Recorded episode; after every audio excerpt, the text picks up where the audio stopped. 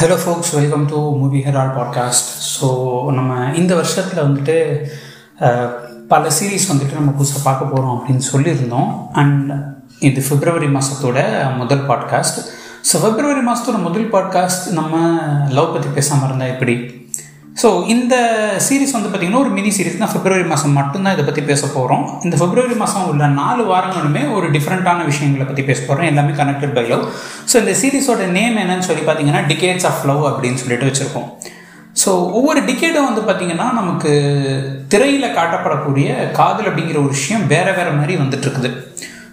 அது எப்படி இவால்வ் ஆகிருக்குது அண்ட் ஒவ்வொரு டிக்கேட்லேயும் என்ன மாதிரியான குவாலிட்டிஸ் ஆஃப் லவ்வை வந்துட்டு ப்ரொஜெக்ட் பண்ணியிருந்தாங்க. ஏன்னா நீங்கள் வந்து பார்த்தீங்கன்னா ஒவ்வொரு ஒரு டிக்கேடுக்கு அப்படின்னு சொல்லி பார்த்தோம்னா ஏதாவது ஒரு படம் வந்துட்டு இட்ஸ் அது ஒரு அந்த டிக்கேடையே டிஃபைன் பண்ணுற மாதிரி இருக்கும். அந்த அந்த டிக்கேடை வந்துட்டு இந்த மாதிரியான லவ் மூவிஸ் தான் டிஃபைன் பண்ணுது. அண்ட் அது மூலமாக வந்து பார்த்திங்கன்னா ஒரு பெரிய சர்ஜே வரும். ஸோ ஏன் இந்த பற்றி நம்ம ரொம்ப டீட்டெயிலாக பேசுகிறோம் அப்படின்னு சொல்லிட்டு பார்த்தோம்னா இந்த மாதிரியான படங்கள்லாம் வந்துட்டு அந்த காலத்தோட வந்துட்டு அந்த டிக்கேடோட லவ் அப்படிங்கிற விஷயத்தையே டிஃபைன் பண்ணுது.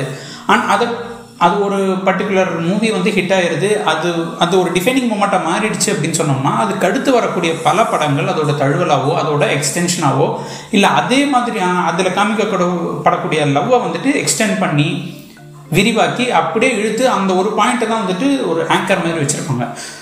அது வந்து பார்த்திங்கன்னா என்டையராக வந்து ஒரு ஜென்ரேஷனே டிஃபைன் பண்ணுது.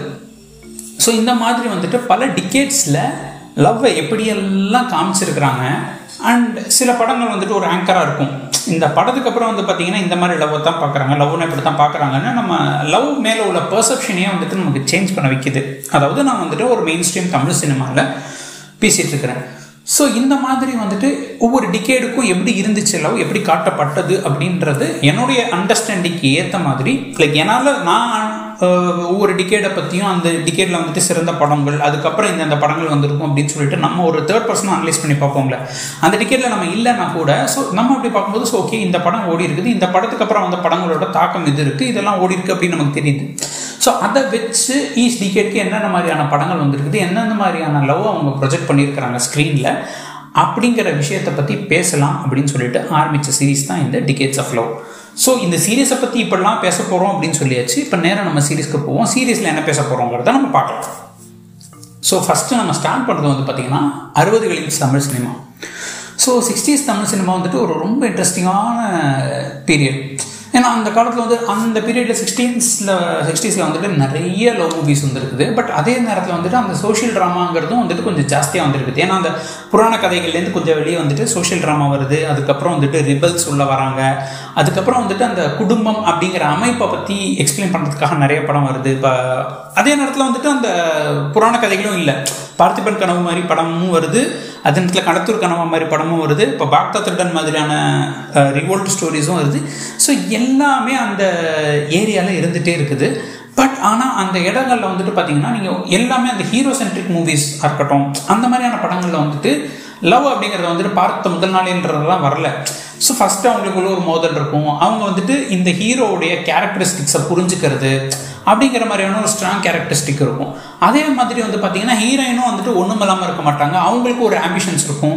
இன்ஃபேக்ட் நிறைய இடங்களில் வந்துட்டு ஹீரோயினுக்கு தான் ஆம்பிஷன்ஸ் நிறையா இருக்கும். ஹீரோயினோட ஆம்பிஷனை ஹெல் எப்படி சாதிக்கிறது அப்படின்னு சொல்லிட்டு தான் ஹீரோ போவார், ஹீரோயினோட ரிவெஞ்சுக்காக போவார் அப்படின்ற மாதிரியான பல விஷயங்கள் வந்துட்டு ஹீரோயினுக்கு ஒரு பயங்கரமான இது இருக்குது.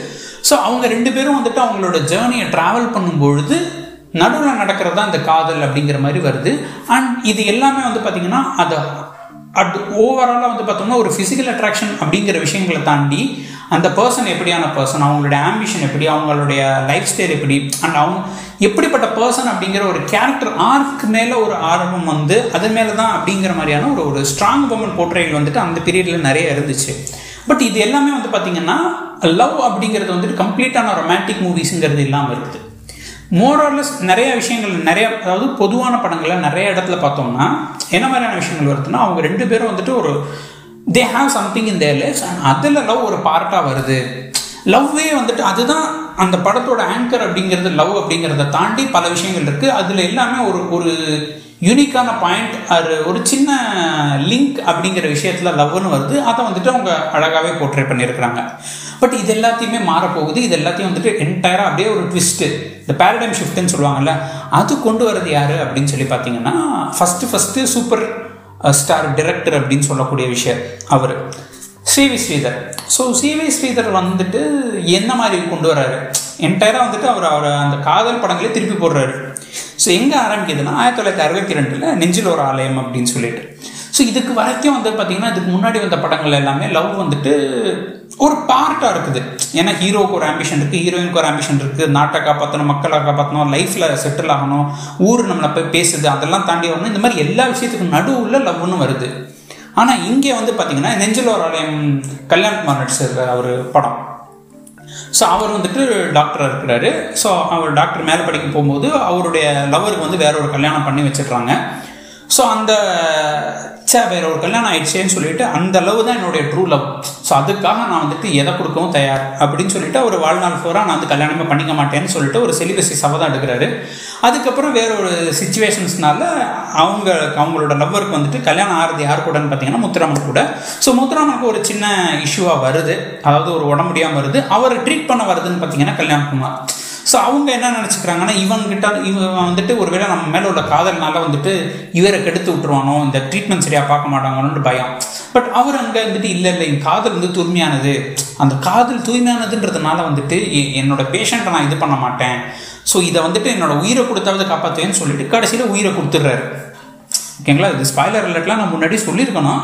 பட் அறுபத்தி ரெண்டு படம் நம்ம வந்துட்டு இது எல்லாமே முக்கால்வாசி நம்ம அறுபத்தி ரெண்டு பழைய படங்கள் பார்க்குறோம்னாலே முழு கதையும் படிச்சுட்டு தான் அது என்ன எடுத்திருக்காங்க, என்ன மாதிரியான விஷயங்கள் நம்மளை அந்த ஒரு கதை தெரிஞ்சதுக்கப்புறம் உள்ளே உட்காந்து எப்படி பார்க்க வைக்கிறாங்கன்றதுக்காக தான் பார்ப்போம் அப்படின்ற ஒரு அசம்ஷனில் நான் போயிட்டேன், அதுக்காக மன்னிச்சுக்கோங்க. ஸோ இந்த மாதிரி ஒரு விஷயம், ஸோ என் காதலிக்காக என்னுடைய கடமைக்காக நான் உயிரியை கொடுக்குறேன் அப்படின்ற அந்த ஒரு சாக்ரிஃபிஷியல் லவ் அப்படிங்கிற ஒரு பாயிண்ட்டை கொண்டு வர்றாரு.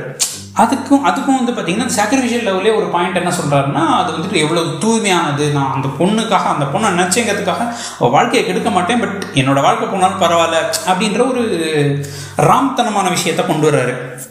ச இதை வந்துட்டு நம்ம இன்னும் ஒரு நாலஞ்சு எபிசோட் எடுத்து ராம்தனமான விஷயங்கிறத பார்ப்போம், அது அப்புறம் வரலாம், முன்னாடி வருது. ஸோ இங்கே இது வந்துட்டு அந்த ஒரு பியூர் லவ் லவ் வந்துட்டு பார்த்திங்கன்னா இந்த மாதிரி சில சில விஷயங்கள்னால போயிடாது, அவங்களுக்காக உயிரே கொடுப்பேன்னு உயிரை கொடுக்குறதுன்ற ஒரு விஷயத்துக்கு போகுது.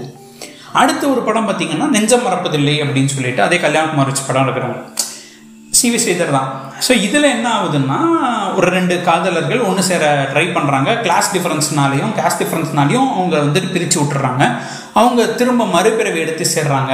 ஒரு காதல் வந்துட்டு தூய்மையாக இருக்கிறது வந்துட்டு எந்த ஒரு இந்த ஜென்மம் போனால் என்ன, ஆயிரம் ஆயிரம் ஜென்மங்களானாலும் திரும்ப வருவோம் அப்படிங்கிற ஒரு பாயிண்ட்டுக்கு கொண்டு வர்றாங்க. இன்ஃபேக்ட் அந்த படத்தில் வந்துட்டு நம்பியாரை பார்க்கும்போது அவ்வளோ பயமாக இருக்கும், சந்தளவு நம்மளை மிரட்டி வச்சிருப்பாரு. ஸோ அதையெல்லாம் தாண்டியும் அந்த காதல் வந்துட்டு நீங்கள் செத்தா நாங்கள் செத்தா அந்த காதல் போயிடும் நினைக்கிறீங்களா, இல்லை அதையும் தாண்டி இந்த புனிதமான காதல் அப்படிங்கிறது வருது. அதுக்கடுத்து பார்த்தீங்கன்னா திரும்ப அவரே நம்ம அவருடைய இதுதான் பார்த்துட்ருக்கோம், வெந்நீர் ஆடைன்னு சொல்லிட்டு. ஸோ வெந்நீர் ஆடையில் வந்துட்டு ஸ்ரீகாந்த் டாக்டராக இருக்கிறாரு, அவருக்கு ஒரு காதல் இருக்குது. இவங்க ட்ரீட் பண்ணுற பேஷண்ட் யாருன்னு சொல்லி பார்த்தீங்கன்னா இவங்க ஜெயலலிதா. ஸோ அவங்களுக்கு வந்துட்டு பார்த்திங்கன்னா ஒரு பாயிண்டில் அவங்க ட்ரீட் ஆகி நல்லானதுக்கப்புறம் இவர் முன் இவரை மேலே காதல் வருது. ஆனால் வந்துட்டு இவருக்கு அந்த லைஃப் இருக்குது, இவருடைய லைஃப் வெளியில் இருக்குது அப்படின்னு சொல்லிட்டு ப்ரொஃபஸ் பண்ணாமல் இருக்குது. அது அதை தாண்டி வந்துட்டு அவங்களும் சாக்ரிஃபிஷியலாக பண்ணாங்க. இது எல்லாமே வந்து பார்த்திங்கன்னா they are not moving on, இதில் யாருமே வந்துட்டு they are not moving on. அடுத்து இதோட மீல் மீட்சியாக நம்ம கடைசி சொல்லணும்னா நெஞ்சில் இருக்கும் வரையில் சிவாஜி சாவுறது. சிவாஜியுமே வந்து பார்த்திங்கன்னா நான் அவளை காதலிச்சது உண்மை தான், ஆனால் அதுக்கப்புறம் மனைவி ஆகிட்டானா அவன் என் சகோதரி, அதையும் தாண்டி வந்துட்டு பார்த்திங்கன்னா அந்த காதல் என்னுடைய காதல் தூய்மையானது, அவ அந்த தூய்மையான காதலுக்காக நான் என்ன வேணால் செய்வேன், என் உயிரை கொடுப்பேன்னு சொல்லிட்டு அவரும் உயிரை கொடுத்துட்றாரு. ஸோ இந்த மாதிரி நீங்கள் எல்லா படத்துலேயும் பார்த்தீங்கன்னா இந்த நெஞ்சில் இருக்கும் வரையோட ரீமேக் ஒன்று வந்துச்சு, ரீமேக்ன்லேயே இதே டைட்டில் வச்சுட்டு கிட்டத்தட்ட அதே மாதிரியான இதில் தான் வரும்னு வச்சுக்கோங்களேன். ஸோ இது எல்லாமே வந்து பார்த்திங்கன்னா இந்த அகாப் அந்த ஏழு விதமான லவ்ஸ் அப்படின்னு சொல்லிட்டு சொல்லுவாங்க இந்த கிளாசிக் லிட்ரேச்சரில். ஈராஸ், ஃபிலியா, லூடஸ், ஸ்டோர்ஜ், ஃபிலோஷியா, அதுக்கப்புறம் பிராக்மான், அகாப்பேன்னு சொல்லிட்டு. ஸோ இதில் எல்லாமே வந்து பார்த்திங்கன்னா இந்த சிக்ஸ்டீஸ் காலங்கள் வந்துட்டு ஆரம்பிக்கிறது என்னமோ வந்துட்டு பார்த்திங்கன்னா இந்த ஃபிலியா அப்படிங்கிற மாதிரியான காதல். இந்த ஃபிலியாங்கிறது என்னென்னா intimate authentic friendship. Authentic friendship ரெண்டு பேரும் அந்த புரிதல் இருக்கும், ரெண்டு பேரும் அவங்களோட பெஸ்ட்டை கொண்டு வரணும்னு எதிர்பார்ப்பாங்க. ஸோ இந்த சிக்ஸ்டீஸ் ஆரம்ப காலத்தில் அப்படி வந்துச்சு. அதாவது ரெண்டு பேரும் நம்ம ரெண்டு பேரும் நமக்குன்னு ஒரு விஷயங்கள் இருக்குது, நமக்குன்னு வாழ்க்கையில் எங்கேயெல்லாம் போகணும், நம்ம வாழ்க்கையில் நிறைய சாதனைகள் இருக்குது, அதை சாதிக்கிறதுக்கு ரெண்டு பேரும் சேர்ந்து வருவோம் அப்படின்ற ஒரு ஒரு இன்டிமேட் கனெக்ஷனோட போகிறாங்க. அதுலேருந்து வர காதலாக தான் ஆரம்பிச்சிருந்துச்சு. அதுக்கப்புறம் என்ன ஆகுது அப்படின்னு சொல்லிங்கன்னா நம்ம ஒரு ஸ்ரீதர் ஆரம்பித்து விட்டதுலேருந்து அந்த அகாப்பே அப்படிங்கிற இது, அதாவது இந்த டிஸ்ட்ரெஸ்டுக்கு, அதாவது நம் என்னை தாண்டினது இது, இந்தந்த உலகத்தெல்லாம் வந்துட்டு இது சாக்ரிஃபிஷியல் அப்படிங்கிற ஒரு விஷயம், அதுக்காக கொடுக்குற அந்த பேயிட் ஃபார்வர்டு தான். சரி, நான் உனக்காக பண்ணுறேன், அதுக்கு நீ எனக்கு எதுவும் திரும்ப கொடுக்கணும்னு அவசியமே கிடையாது, இது என்னுடைய விஷயம், நான் கொடுக்கறது, இந்த கொடுக்கறதுல தான் எனக்கு சந்தோஷம் அப்படிங்கிற மாதிரியான லவ் ஆரம்பிக்குது. இன்னொரு விஷயம் என்னென்னா இதில் எல்லாமே வந்துட்டு பார்த்திங்கன்னா இந்த ஸ்டோரேஜ் அப்படிங்கிறதும் ஒரு பார்ட்டாக இருக்குது. ஸ்டோரேஜ் அப்படிங்கிறது என்ன சொல்லுவாங்கன்னா இதுவும் அன்கண்டிஷனல் ஃபேமிலி லவ், ஒரு கைண்ட் ஆஃப் லைக் அண்ணன்னா உயிரை கொடுக்குறதோ, தம்பினா உயிரை கொடுக்குறது. தம்பினா நமக்கு பிடிக்காமல் இருந்தால் கூட அவனுக்கு அந்த தம்பி அந்த ஃபேமிலி பாண்டுக்காக நான் என்ன வேணால் பண்ணுறேன். ஸோ அது மாதிரி வந்துட்டு இது இது இது ரெண்டுக்குமான ஒரு ஒரு சின்ன டூ அண்ட் ஃப்ரோவில் வந்துட்டு அவர் மூவ் ஆகிட்டு இருக்கிறாரு. பட் இது ஹைலி பார்த்தீங்கன்னா அந்த அகாப்பே கைண்ட் ஆஃப் லவ் தான். ஸோ பாயிண்ட் என்னன்னா நம்ம வந்துட்டு கொடுக்கறதுக்கான எவ்வளோ வேணால் கொடுப்பேன், அன்கண்டிஷனலாக கொடுத்துட்ருப்பேன், எவ்வளோ எனக்கு லாஸ் ஆனாலும் பரவாயில்ல, என்னை வருத்தி அடுத்தவங்களை வந்துட்டு நான் நிம்மதியாக வைக்கணும், அடுத்தவங்களுக்காக என் உயிரை கொடுக்க கூட தயார்ன்ற மாதிரியான பல விஷயங்களை இது ப்ரொபகேட் பண்ணுது. இது வந்துட்டு டேரெக்டாக வந்துட்டு லைக் ஒரு என்ன சொல்கிறது, பிளாக்மெயில் பண்ணுற மாதிரியான ப்ரொபகேஷன் கிடையாது. பட் அதோட அல்டிமேட் எய்ம் அப்படி தான் இருக்குது. ஸோ எனக்கு இது எய்ம் பண்ணுது, எனக்கு இந்த பர்சனை பிடிச்சிருக்கு, எனக்கு இவங்க மேலே இருக்கிற காதல் அந்த லவ்னால வந்துட்டு அவங்க நல்லா இருக்கணுங்கிறதுக்காக என்ன, இவங்க மூவ் ஆன் ஆகிட்டாங்களா, அந்த மூவ் ஆன் ஆன லைஃப்பில் எப்படி நல்லா இருக்கணும். ஸோ இந்த மாதிரியான பல விஷயங்கள் வந்துட்டு பார்த்திங்கன்னா இதில் டச் பண்ணியிருக்கிறாரு. அண்ட் அந்த கைண்ட் ஆஃப் அந்த ஒரு சாக்ரிஃபிஷியல் லவ்வை வந்துட்டு மோர் தென் சாக்ரிஃபிஷியல் லவ்னு சொல்கிறத விட இந்த இவர் படங்களுக்கு அப்புறம் தான் வந்து பார்த்திங்கன்னா அந்த லவ்வை புனிதப்படுத்துறது அப்படிங்கிறது வந்துட்டு ஸ்டார்ட் ஆகுது. ஸோ இது இதுக்கு முன்னாடி வந்து பார்த்தோம்னா அதுக்கு முன்னாடி வந்த படங்கள் வந்து லவ் அப்படிங்கிறது வந்து ஈவென்ச்சுவலாக ஹேப்பன் ஆகும், சம்டைம்ஸ் ஃப்ளட்டேஷியஸாக வரும், சம்டைம்ஸ் வந்துட்டு அந்த பார்த்த பிடிக்கும், அந்த மாதிரியான விஷயங்கள் இருந்துச்சு. பட் இவர் இந்த படங்கள் வந்துட்டு இவர் அந்த கொண்டு வந்ததுக்கப்புறம் வந்து பார்த்திங்கன்னா நிறையா வந்துட்டு ஒரு ஒரு லவ் அப்படிங்கிறத வந்துட்டு ஒரு பியூரிட்டி ஆக்கி டெய்டிஃபை பண்ணுவாங்கன்னு சொல்லுவாங்கல்ல, அது வந்துட்டு அது காதல் புனிதமானது, அதை வந்துட்டு தொடணும்னா நீ யோசிக்கணும். ஸோ இந்த மாதிரியான ஒரு விஷயங்கள்லாம் அவர் கொண்டு வர்றாரு. ஸோ இப்படி தான் வந்துட்டு நைன்டீன் சிக்ஸ்டீஸில் ஒரு பெரிய சேஞ்ச் வருது. ஸோ இதுக்கப்புறம் இந்த சிக்ஸ்டீஸோட சேஞ்ச் எவ்வளோ நாள் இருந்துச்சு, இந்த சிக்ஸ்டீஸோட முடியுதா இல்லை செவன்டீஸோட எந்த மாதிரி ஆகுது அப்படிங்கிறத நம்ம அப்படியே உடனே பார்க்குறோம். ஸோ இந்த எபிசோட நம்ம வந்து சிக்ஸ்டீஸ் மட்டும் பார்க்கல, செவன்டீஸையும் சேர்த்து பார்க்குறோம். ஸோ இந்த ரீஇன்கார்னேஷன் எல்லாம், அதாவது வந்துட்டு லவ்ங்கிறது வந்துட்டு it is a bigger entity than anything else அப்படின்னு சொல்லிட்டு அவர் முடிச்சிட்டாரு. இதுதான் வந்துட்டு அவர் சி வி ஸ்ரீதரோடைய படங்கள்லாம் வந்துட்டு பயங்கரமாக வருது. ஸோ இதுக்கப்புறம் வந்துட்டு செவன்டீஸ், இப்போ செவன்டீஸில் என்ன ஆகுதுன்னா பியாண்ட் அந்த ஹிஸ்டாரிக்கல் மூவிஸுங்கிறது கொஞ்சம் கொஞ்சம் கொஞ்சமாக குறைஞ்சி ஃபிஃப்டி சிக்ஸ்டீஸில் இருந்த அளவுக்கு வந்து செவன்டீஸில் அந்த ஹிஸ்டாரிக்கல் மூவி இல்லை. ஸோ செவன்டீஸில் வந்துட்டு மூவிஸ் ஹிஸ்டாரிக்கல் மூவிஸ் கொஞ்சம் கொஞ்சமாக கம்மியாகிட்டு நிறைய சோஷியல் ட்ராமாலாம் உள்ளே வருது. ஸோ சோஷியல் ட்ராமா வரதை தாண்டி வந்துட்டு பார்த்திங்கன்னா அந்த டைத்தில் தான் வந்துட்டு நம்மளோட எக்கனாமிக் எக்கனாமி ஓப்பன் அப் ஆகுது, நிறைய விஷயங்கள் பொலிட்டிக்கலி அண்ட் எக்கனாமிக்கலி நடக்குதுங்கிறதுனால அண்டு நம்ம நாடு கொஞ்சம் கஷ்டப்பட்டுட்டு இருக்குங்கும்போது நிறைய பேர் வேலைக்கு போக ஆரம்பிக்கிறாங்க. விமன் நிறைய பேர் வேலைக்கு போக ஆரம்பித்து women are going out to explore. So அதனால வந்துட்டு என்ன மாதிரியான சேஞ்சஸ் வருது ஸ்டோரிஸில் அப்படிங்கிறதான் நம்ம ரொம்ப பார்க்கணும். ஸோ அவங்க வெளியில் வந்துட்டு அந்த சோஷியல் சேஞ்சஸ் இருக்கிறதுனால அந்த எக்கனாமிக் சேஞ்சஸும் வெளியில் நடக்கிறதுனால அவங்க ரிலேட்டடான விஷயங்கள், அவங்களுக்கு ஏற்ற மாதிரியான விஷயங்கள் நம்ம படத்துலேயும் ரிஃப்ளெக்ட் ஆக ஆரம்பிக்குது. ஸோ இந்த எக்கனாமிக் சேஞ்சஸில் எல்லாம் வெளில வராங்க, அவங்க படுற கஷ்டங்கள். ஏன்னா இதுக்கு முன்னாடி வந்துட்டு பார்த்திங்கன்னா சிக்ஸ்டீஸில் வந்துட்டு எல்லாமே ஒரு பெரிய இடத்துல உள்ள விஷயங்களாக தான் இருக்கும். அண்டு அந்த கிளாஸில் வந்துட்டு கஷ்டப்படுறவங்க, அந்த சோஷியோ எக்கனாமிக் கிளாஸஸ்லாம் வந்து பார்த்திங்கன்னா அந் அவங்கள பற்றின கதைகள் இருக்காது, அவங்களும் பற்றின கதைகளுமே வந்துட்டு ஒரு மேல் ஹையர் கிளாஸில் இருக்கிறவங்க எடுத்ததுனால அது ஒரு மேலோட்டமான விஷயமாக தான் இருந்தது. ஸோ இவங்க எல்லாம் வந்துட்டு வருது. இதுக்கப்புறம் வந்துட்டு என்ன ஆகுதுன்னா இவங்க வெளியில் வந்துட்டு உழைக்கிறாங்க. அப்படிங்கும்போது இந்த லவ் மூவிஸுங்கிறது ரெண்டு விதமாக பிரியுது. ஸோ ஒரு லவ் மூவிஸ் என்ன ஆகுதுன்னா ஒய் நாட், ஏன் இந்த மாதிரி பண்ண, என்ன இதுவும் லவ் தானே அப்படின்னு ஒரு கேள்வி கேட்குற மாதிரி on the edge kind of love ஸ்டோரிஸாக வருது. அந்த அதை பற்றி நம்ம தனியாக கொஞ்சம் டீட்டெயிலாக பார்ப்போம். இன்னொன்று வந்துட்டு இப்போ இந்த சாக்ரிஃபிஷியல் லவ்ன்றதுல வந்துட்டு முன்னாடி பார்த்தது எல்லாமே வந்துட்டு நாமளை தான் சாக்ரிஃபைஸ் பண்ணுற மாதிரி வச்சுருந்தாங்க. அவங்க தான் வந்துட்டு அவளுக்காக நான் உயிரியை கொடுப்பேன், அவளுக்காக இதெல்லாம் பண்ணுவேன்னு. இந்த சைடு வந்துட்டு என்ன ஆகுதுன்னா, அவன் உனக்கு பிடி அவன் வந்து உனக்கு பிடிச்சிருக்குன்னு சொல்லி உனக்கு கல்யாணம் பண்ணிட்டு கொடுமைப்படுத்தினா கூட அவன் கொடுமைப்படுத்த நீ திருத்தணும். ஆம்பளைன்னா அப்படித்தான் இருப்பான், அவனை திருத்தி கொண்டு வரணும் அப்படிங்கிற மாதிரியான அவனோட ஃப்ளாஸை வந்துட்டு நீ அக்செப்ட் பண்ணிவிட்டு நீ கொஞ்சம் வேறு லெவலில் அவனை மாற்றணும், அவனை ஃப்ளாலெஸ்ஸாக மாற்றுறது உன்னுடைய கடமை அப்படின்னு பேரண்டிங்கை உள்ளே கொண்டு வராங்க. ஐ திங்க் இந்த பீரியடில் தான் வந்துட்டு இந்த லவ் அப்படிங்கிறது வந்துட்டு அவர் எவ்வளோ இருந்தாலும் என்னுடைய ஆள் தான், அவனுடைய கணவர் தானே, அது அவருக்காக நான் செய்யாமல் வேறு யார் செய்வேன், இந்த மாதிரியான விஷயங்கள் உள்ளே வருது. ஸோ இதுக்கெல்லாம் வந்து பார்த்திங்கன்னா நமக்கு அஃப்கோர்ஸ் வசந்த மாளிகை, என்றைக்கு நம்ம லவ் அப்படின்னு சொன்னோம்னாலே வசந்த மாளிகை தான் சொல்கிறோம். இன்ஃபேக்ட் அதோட இம்பேக்ட் இன்றைக்கி வரைக்கும் இருக்குங்கிறது ரெண்டாவது விஷயம். பட் நம்ம லவ் மூவிஸ் அப்படின்னு சொன்னோம்னா, ரொமான்டிக் மூவிஸ்ன்னு சொன்னோம்னா நிறைய பேர் அன்பே சொல்ல மாட்டோம். நம்ம வந்து லவ் மூவிஸ் அந்த காதலாம் வசந்த மாளிகையா, சிவாஜி என்னமா நடிச்சிருப்பாரு, என்ன மாதிரி லவ் அப்படின்னு சொல்கிறாங்க. இங்கே என்ன பிரச்சனை, அவங்களோட முடியாதுங்கும்பொழுது நம்ம வந்துட்டு அடிக்ட் ஆகிடுறோம். அதுக்கப்புறம் அவங்க வந்து நம்மளை காப்பாற்றி அதுலேருந்து நம்ம கொண்டு போகணும். நம்ம எப்படி இருந்தாலும் அவங்க அந்த ஒரு பெண் தான் வந்து நம்மளை காப்பாற்றணும், அதுதான் பியூர் லவ் அப்படின்ற மாதிரி. இப்போ ஸ்டோரி வந்துட்டு நரேட்டிவ் சாக்ரிஃபிஷியல் நரேட்டிவ் வந்துட்டு மேலேருந்து ஃபீமேலுக்கு அப்படியே போகுது. ஸோ அவங்க வந்துட்டு காதல் அப்படிங்கும்போது வந்துட்டு இது எல்லாத்தையும் கொடுத்துட்டாகணும், இவ்வளோ சாக்ரிஃபைஸ் பண்ணினா தானே அந்த ஒரு சந்தோஷம் கிடைக்கும். ஸோ இந்த மாதிரியான விஷயங்கள்லாம் வந்துட்டு இந்த பீரியடில் தான் வந்துட்டு ஆரம்பிக்குது. இது வந்துட்டு இது ஒவ்வொரு படமாக நிறைய வருது. இது என்னடானா இந்த மாதிரியான பெண்கள் இது பண்ணணும் நிறைய படங்கள். இது நான் ஒவ்வொரு படம் எடுத்துக்கிட்டோன்னு வச்சுக்கோங்களேன், நிறைய படங்கள் சித்தியில் ஆரம்பிச்சு ஏகப்பட்ட படங்கள். அதில் வந்துட்டு அதில் காதல்னு கூட கிடையாது. அந்த இதில் தான் வந்துட்டு பார்த்திங்கன்னா நமக்கு சேஞ்சஸே வந்துட்டு அந்த ஃபீலியா அப்படின்னு சொல்லக்கூடிய அந்த இன்டிமேட் அண்ட் ஃபெமிலியல். ஸோ ஃபேமிலின்னா அவர் என் கணக்கவராகிவிட்டார், அவருக்காக நான் இதெல்லாம் செய்தே ஆக வேண்டும், இந்த மாதிரி ஒரு ஒரு ஃப்ளோ கொண்டு வந்துடுறாங்க. ஸோ இது உங்களுடைய பொறுப்பு, இதெல்லாம் நீ பொறுப்பாக நீ பண்ணணும். அவன் அப்படித்தான் இருப்பான், அதெல்லாம் தாண்டி அவனுக்குள்ளே இருக்கிற நல்லவனை நீ பார்த்து அதை நர்ச்சர் பண்ணி க்ரோ பண்ணணும். பேசிக்கலி பேரண்டிங் ஃபஸ்ட்டு இந்த பேரண்டிங் பண்ணு, இந்த பேரண்டிங்கில் நீ உருப்பிட்டா தான் அடுத்த பேரண்டிங் அப்படின்னு. அதுக்குள்ளே நம்ம மைண்டு நாசமாக போயிருங்கிறத பற்றி அவங்க யோசிக்கலை. பட் என்னன்னா இது அந்த கான்ட்ராஸ்ட்லேருந்து சிக்ஸ்டீஸில் இருக்குது, அதுலேருந்து அப்படி இங்கே ஒரு ஷிஃப்டை கொடுத்து வந்துட்டு நீங்கள் வந்துட்டு வளர்த்துருங்க அப்படின்னு இதுலேருந்து அந்த பேரண்டிங்கிற அளவு ஆரம்பிச்சிருக்குது. இது என்னன்னா ஒரு பக்கம் இருக்குதுன்னா, இன்னொரு பக்கம் வந்துட்டு ரொம்ப ப்ராக்ரெசிவாக ஃபார்பிடன் லவ் அப்படிங்கிற விஷயங்களை பற்றி நிறைய ஃபார்பிடன் லவ் இருக்குது. ஸோ அதெல்லாம் எக்ஸ்ப்ளோர் பண்ணுறாங்க. ஸோ நீங்கள் வந்து பார்த்தீங்கன்னா முந்தானை முடிச்சா இருக்கட்டும், அபூர்வ ராகங்களாக இருக்கட்டும், மன்மத லீலை அஃப்கோர்ஸ், அதுக்கப்புறம் ரோசா பூ விஜிகள்கரி, பதினாறு வயதில் இந்த மாதிரி எல்லா எஸ்பெஷலி இந்த இந்த செவன்டீஸில் வந்து பார்த்திங்கன்னா பாரதிராஜா அண்ட் மகேந்திரன் இவங்க ரெண்டு பேரும் உள்ளே வர்றாங்க.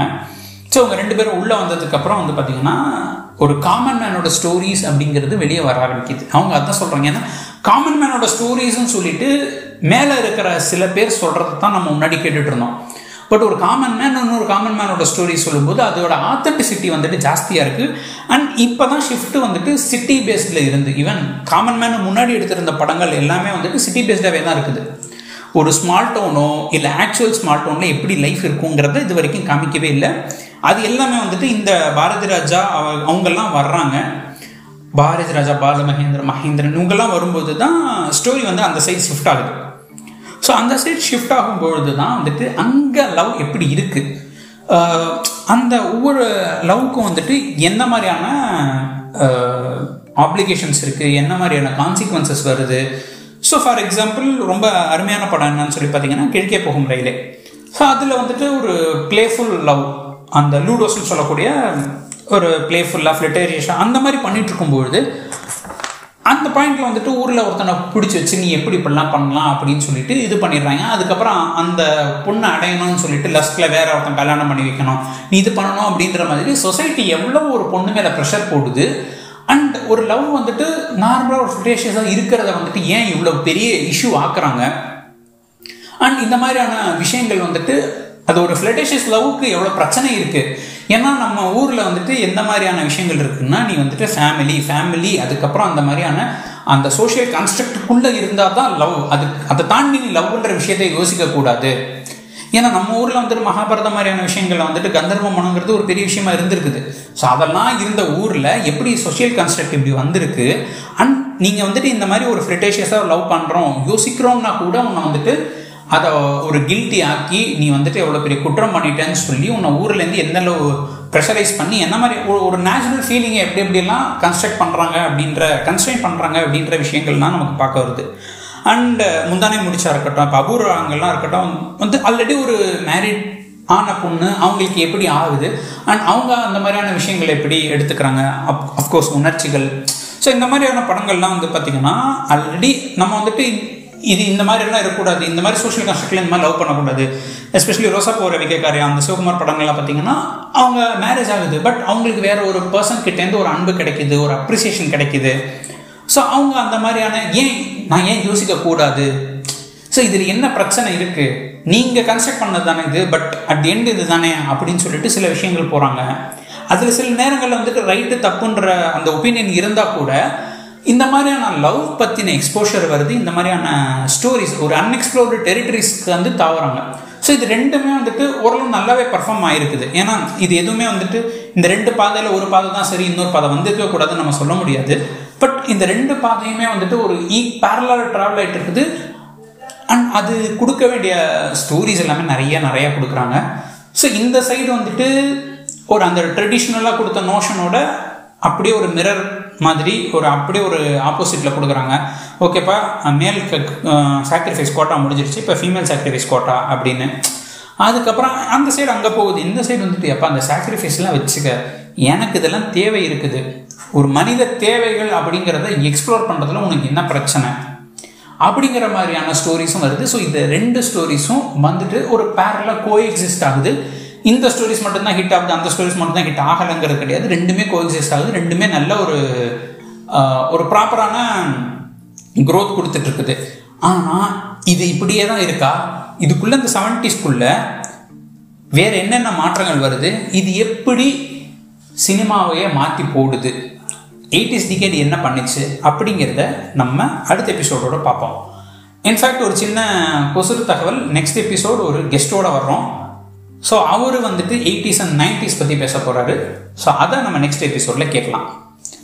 So until then, bye from Gopal. நீங்கள் கேட்டுக்கொண்டிருப்பது மூவி ஹெரால்ட் பாட்காஸ்ட்.